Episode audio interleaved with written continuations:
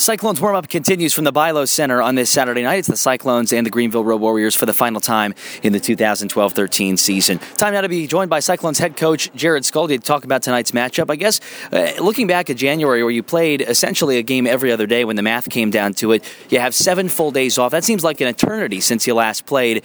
And I imagine that gave you some time to relax a bit, but also get ready for the weekend. No, I think it was important when you get in this schedule with so many games in a row that, um, you know, some bad habits start creeping in. You can talk about it, you can show it on video, but a lot of times you need to get into practice. And I think that was a great opportunity this week to, you know, go over D zone coverage or neutral zone and work our way into the offensive zone. I thought we accomplished a lot this week, uh, touching on our power play also. So, um, you know, I think it came at the right time. Obviously, it was a tough weekend last weekend, but uh, uh, we got some good work in um, this past week and uh, looking forward to this weekend. A good chance for the, some of the players, the younger players who may not have had a whole lot of specialty coaching in, in the sense of what Mr. Paul Vincent has done for this club this season. His second trip into town this last week. Tell us what he brought to this club over the last seven days. Well, you know, we, we, we set up the week so that we could get the work in we needed as a team, and um, you know, from a system standpoint and different things. And we allotted time after practice for uh, uh, you know Mr. V to do some things, which was very essential. So um, you know, like I said, it was a great week. The practices were a, lot, a little bit longer than normal,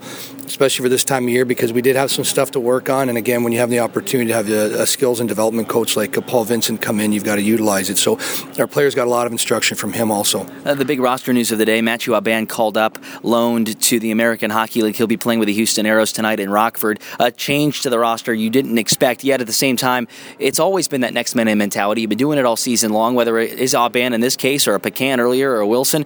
Uh, it's the next man in mentality, and it has been all year. You know, absolutely. It was really unexpected that Matthew uh, was leaving today and uh, an opportunity to go ahead and play for the Houston Aeros. But uh, you know, that just gives Anthony Luciani more time, some uh, some uh, quality time on the power play, and guys like Mike Embach and Shala, and and you know Andre Bouvet Morissette, who's just been assigned to us from Milwaukee, now steps into a, a, top nine role where he's going to be counted on to provide some some size and some speed and, and, and hopefully some goal scoring tonight. So it's uh, it's always an opportunity. That's the way we've got to look at it. Players look at it that way, and as a coaching staff, we got to look at it that way. Dan Eaves goes back to forward as you add a new defenseman, David Nicoletti, coming from overseas, a former University of Alabama Huntsville product, coming in over the last week, getting a chance to maybe uh, showcase his stuff in practice. I know he's excited to get out there for his first game. What can you tell us about him? Well, he's a big, strong, physical defenseman, and I thought uh, this is something that's been the works for about three weeks now.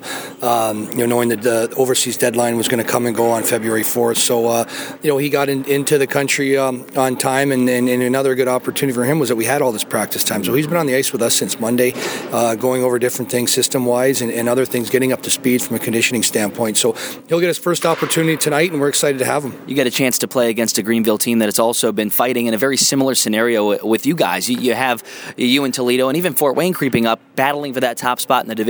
They're in the same situation, trying to fight Gwinnett back and forth. They've gone.